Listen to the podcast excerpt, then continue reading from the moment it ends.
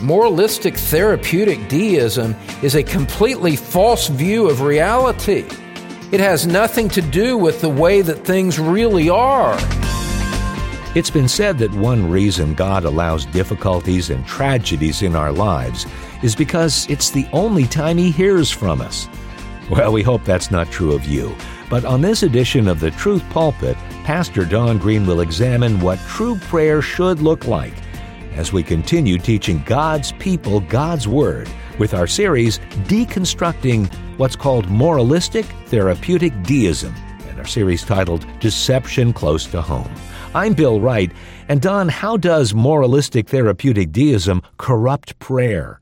You know, my friend, it's possible that your view of prayer has been conditioned by a philosophy that you've never even recognized before. The idea that prayer is what you do when you need something that you can't get on your own and you turn to God for help in that. And the Lord certainly hears our cries for help, but prayer is supposed to be so much more than that.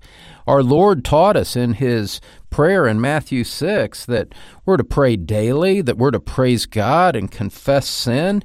Do you know something about those elements in your own prayer life? The Bible points us the way, and we're going to look at it today on the Truth Pulpit. Okay, Don and friend, have your Bible open and ready as we join Don Green now in the Truth Pulpit. There are five basic tenets, as we have seen, to moralistic therapeutic deism, MTD as we abbreviate it. And we've kind of reviewed the first three of those in our prior messages. We're going to look at point number four here today. But just by way of review, the fundamental premise, the foundation of this spiritual philosophy is, is that there is a God who exists, who created and orders the world and watches over human life on earth. Secondly, the next aspect, as this has been defined by those who have written on this, that the demands of God are pretty simple. God wants people to be good and nice and fair to each other as taught in the Bible and in most world religions. Thirdly, what we looked at last time, the central goal of life is to be happy and to feel good about yourself. That's all by way of review. Well, let's come to the fourth thing here, which is our new material for today. Point number four, the fourth part of their so called creed, is this God does not need to be particularly involved in your life except when he is needed to resolve a problem. God does not need to be particularly involved in your life except when he is needed to resolve a problem. Now, we, we just see this all around us. People have no regard for God.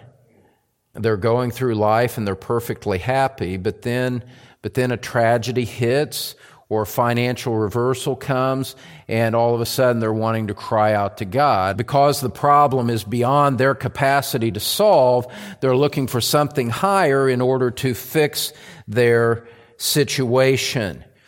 And look, Christ is more than willing to receive sinners who come to him in faith, crying out to him for salvation, wanting deliverance from sin.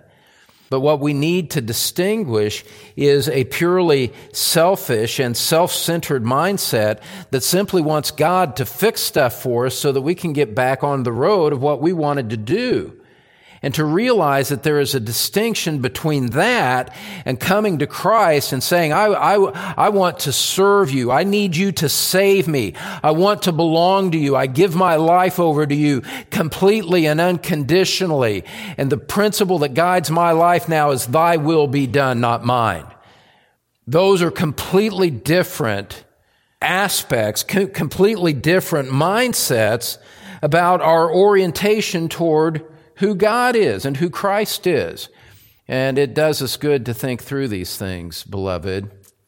As we have seen out of Philippians, is that there are aspects, there are ways of thinking about being a Christian that involve us as, as thinking about ourselves as the slaves of Christ. He is the master, and we are the slave who owes him total obedience. That has no place in moralistic therapeutic deism. It has no place in most of what passes for Christian preaching these days. We are saints, by which it means that, that we are set apart to serve His purposes that we exist to fulfill the expectations and the, the purposes and the design of God that He has established for our life, and to take whatever talents and resources and time that He has given to us and to use those and to spend those in His service, to advance His kingdom, to advance His name, to advance His glory. That's why we exist. That's why we have the things that we have. That's why we have the relationships we have to be an instrument that is serving the purposes and the glory of God in whatever areas of life He's given to us. You're a saint. You're set apart for that. And, you know, I didn't plan the nature of the pulpit this way for these things to fit so perfectly together. I'm not near smart enough to plan like that. This is just providentially what the Lord has for us in the life of our church. And so, with this aspect, with these thoughts of, of being slaves of Christ, being saints in Christ Jesus, this mindset that God does not need to be particularly involved in your life except when He is needed to resolve a problem. Well, based on what we've seen on Sundays, you can see immediately that that can't possibly be true. This is diametrically opposed to what is right and, and what is accurate about being a Christian. And the truth is, is that this spirit that, that keeps God at a distance, this philosophy, this way of thinking and feeling about spiritual matters that keeps God at a distance like that is a disguise for something else. It's a disguise for the sinful autonomy of man and is an expression of his ingratitude for all of the blessings that God has given even to unsaved men. As I said in the past, MTD sees God something like a roadside assistance mechanic. Somebody who comes along when the car breaks down or something's gone along. You don't have a personal relationship with the guy from AAA. He just shows up when you call him. He fixes what's wrong and he gets you back on the road. And then he doesn't hear from you again and you don't hear from him again. He's not telling you how to live. He's just there to fix things for you. As a practical matter, you don't need to know him. You don't want to know him. You don't need him. You prefer that he's not around because if he's around, there's a problem. But if something breaks down, he'll get you going again. That's the way our world thinks about God. It's the way that much of the so called church thinks about God. Others, using slightly different metaphors, have compared him to a cosmic genie. You rub the lamp, he pops out and says, What do you want? I'll give you the three wishes. And you tell him what you want, and he gives you what you ask. Others have compared him to a divine butler who is ready to respond to you with a napkin draped over his arm. How can I serve you today? I'm, I'm so delighted to be able to help you. And you tell me what you want and I'll go get it for you. The whole common mess uh, involved in all of this that we just need to lay out is this. Your needs dictate what God does. If you need something and you ask, God will fix it for you. But otherwise, He stays out of the equation. He's not an integral part of your life. He's not necessary. He answers your call. He shows up. He fixes it quickly and then backs away, moves back out of sight until you call again. And he doesn't demand anything from you in return the spirit of prayer, beloved, that that mindset generates. And I'm quoting James Montgomery Boice here for something I was actually preparing for Philippians for a month from now. The spirit of prayer is this do this, do that, do it quickly, and that's that. Just do what I want, Do it quickly before I get frustrated, and that's all I've got to say. And prayer simply becomes a matter of, of giving God a list of requests, a list of demands that you want, and then, you know, in Jesus' name, amen. And then you move on and suppose that, the, that you have engaged in true prayer. Well, this so called God, small g, of MTD, if I keep going, I'll get a good string of rhymes going here. What this mindset does, this way of thinking about prayer and God, what it does is it conditions people to utter ingratitude. If men think that God is distant and uninvolved in life, and he is remote and not doing anything until you ask him to, then who gets the credit when things go right? All of a sudden, man has become the master of his own destiny. And when things are going well, then he can take the credit for it rather than reflect praise and thanksgiving and gratitude back to God. God had nothing to do with it because I did it on my own. And so it conditions people to be ungrateful and proud and selfish to, in a vertical way, to only, to only look to God when they want something. Well, as I alluded to in the past, none of us would want a friend like that who doesn't care about us, that's not interested in us, and the only time they show up is when they want some cash or they need you to help them move or something like that.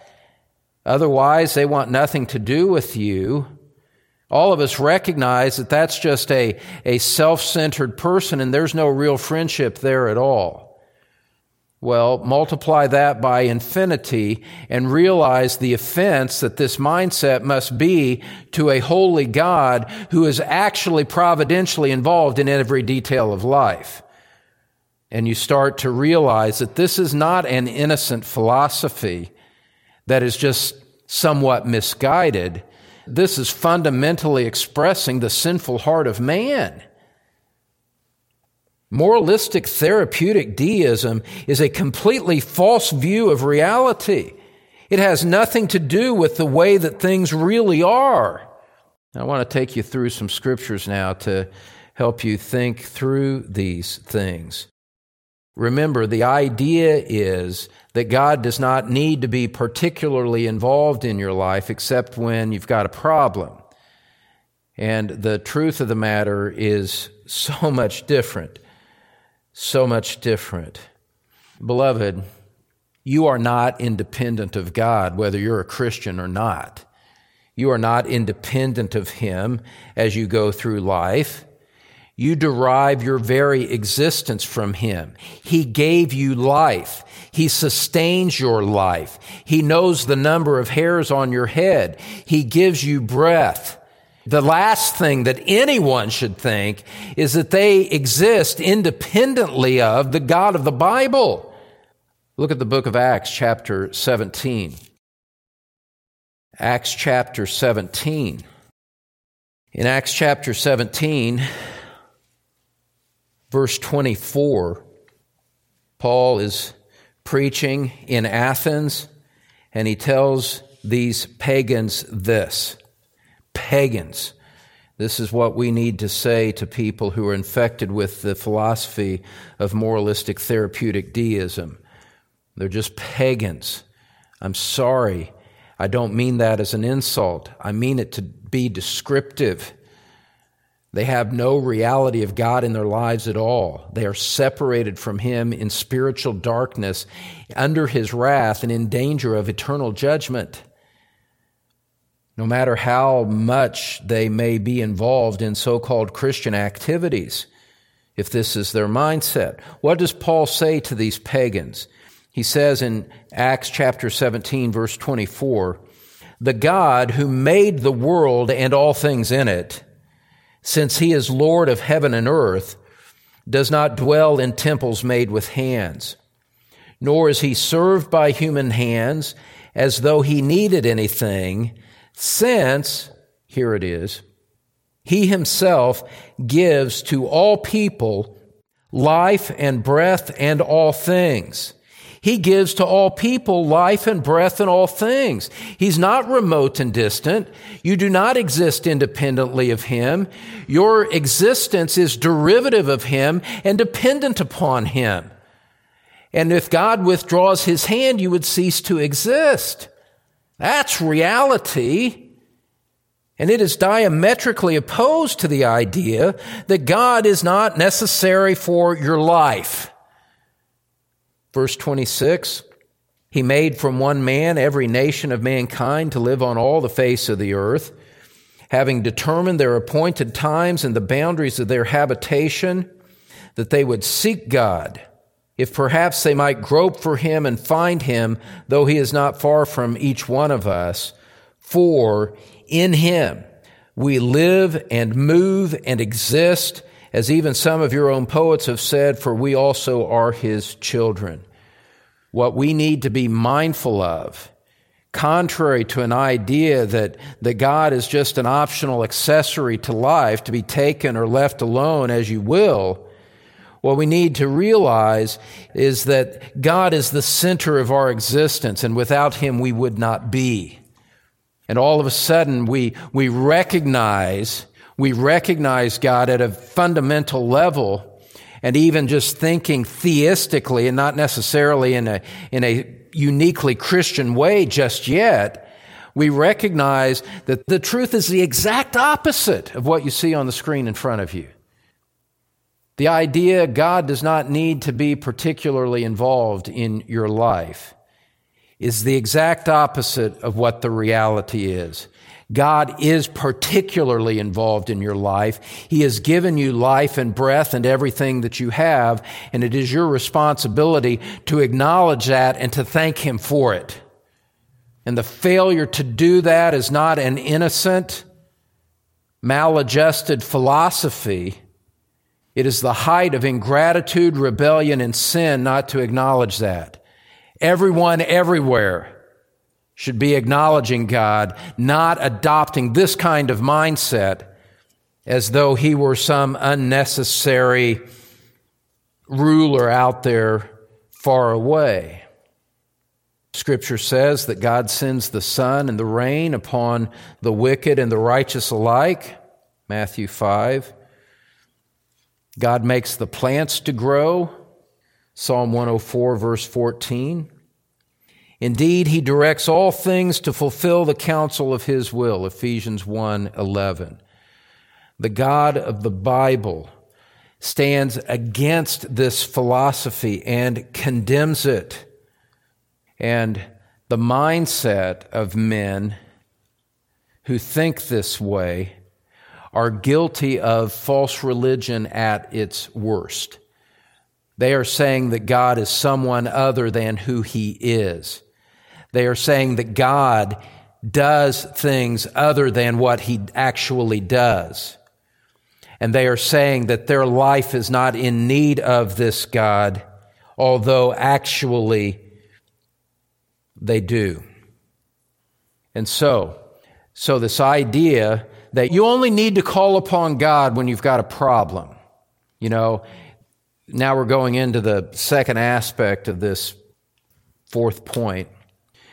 You only need to call it on God when you need Him to resolve a problem, which introduces us and brings us into the realm of prayer. And this is where, for the rest of the time, this is where I think this may sting a bit for all of us. This is going to get into our, not just our kitchen, but into the laundry room and the living room and the balcony and the basement and every other aspect of our life. Beloved, as I said in the first message on this, what is it that refutes moralistic therapeutic deism? If you recall, if you recall nothing else, if you can't remember anything else going forward of these five points, or anything else that I've said in this series, just remember this one thing, and it will it will tee you up to go in the right direction when you encounter this in the future.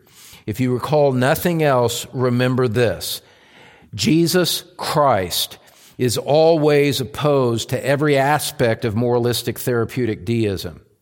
And he is the answer to the false, sugary philosophy that infects our world and it infects the evangelical church. Every aspect of these five principles of moralistic therapeutic deism run counter to the person, the work, and the teaching of Christ. There is no getting around this. You cannot have this vague philosophy, this vague spiritual philosophy as your operating view of the world and have Christ along with it. Because Christ has none of it. And everything about who he is and what he said contradicts it at every key point. So how does this play out? God, you only need to call on him when you need him to resolve a problem. You know, and if life's going good, well, why would you pray? Is, is the idea. Why would you pray? Why would you spend your time seemingly speaking into the air if things were generally good in your life and you weren't pressed by problems? Why would you do that? That's not, you know, according to moralistic therapeutic deism, as long as you're happy, there's no need to pray. You don't need God if you're happy. Well, what you and I, as thinking Christians, need to do is to come back and let this be a platform for us to go back and to remember basic things and to use this, this bad philosophy as that which would sharpen our thinking, sharpen our practice, and sharpen our hearts to be more engaged with the glory of God than they are as we came in here today. That would be a worthwhile endeavor, wouldn't it? When I tell you that Christ is always opposed to moralistic therapeutic deism, let me show you this here in inviting you to turn to the Gospel of Matthew, chapter 6, at a passage that we've looked at often. Many people are interested in prayer. I would remind you that we've taught much on prayer from Matthew chapter 6. I would encourage you to seek out those messages. But in Matthew chapter 6, verse 9, Jesus teaches us what true prayer looks like, how it is that his disciples are to pray. And over against the selfish mindset that just prays and asks God for stuff and asks him to fix things in life, without regard to anything else. Over and against that comes the teaching of Christ and says, here's how my disciples pray. Here's how I command you to pray as one of my disciples. Here's how, here's how a slave of mine prays. Here's how a saint in Christ Jesus prays, one who is set apart for his purposes. What does Christ say about prayer? Matthew chapter 6 verse 9. He says, You pray in this way. And then he lays out the content of what is to be said. He lays out the motivations for why we pray. He lays out the attitudes and the dispositions that inform the way that we pray. And what you find as you go through this in a most general overview way here is, is that it is just, it is just miles removed from this exclusively self-centered, help me in my problem kind of praying that is no doubt the predominant way that most people think about prayer.